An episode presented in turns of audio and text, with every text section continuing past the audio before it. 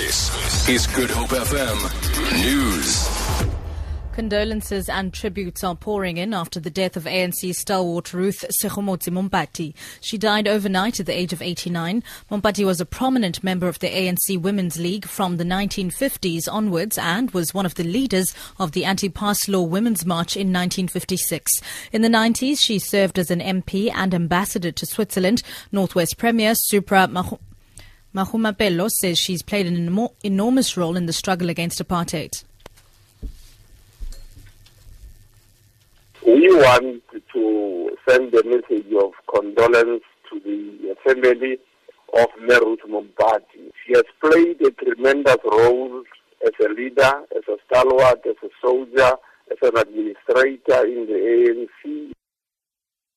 Legal experts say murdered Teasers boss Lolly Jackson's case will most likely go unsolved after the main suspect, George Louca, died last night. Immediate past president of the Law Society's Northern Provinces, Llewellyn Curlewis, says the fact that Louca's accused Czech businessman Radovan Krejcir of Jackson's murder doesn't matter anymore because the Cypriot will never be cross-examined now. Obviously, in terms of our Criminal Procedure Act, Section 106, to be more specific, provides that once an accused has pleaded to a charge, then obviously such a person is entitled to either an acquittal or a conviction. But where proceedings are stopped in the middle of the hearing due to unforeseen circumstances, then obviously that will be the end of it. The Western Cape High Court is expected to hand down judgment today in the DA's application arising from the State of the Nation address saga. The DA wants to have Section 11 of the Powers, Privileges and Immunities of Parliament declared unconstitutional. This provision allows the police, on the instruction of the presiding officer, to remove people from the parliamentary precinct and to have them arrested. The DA wants the court to make a ruling declaring that Section 11 does not apply to MPs.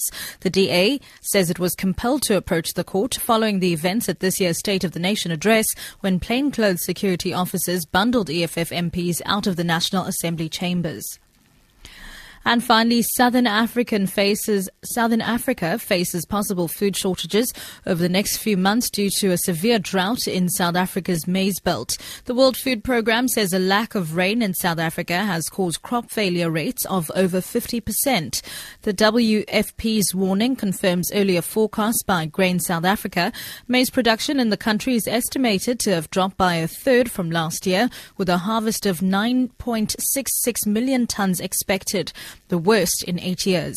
Besides South Africa, which produces more than 40% of regional maize, the drought is also likely to hit harvests in southern Angola, Namibia, Botswana, Zimbabwe, Lesotho, Malawi, and Madagascar. For Good Hope FM News, I'm Sibs Matiela.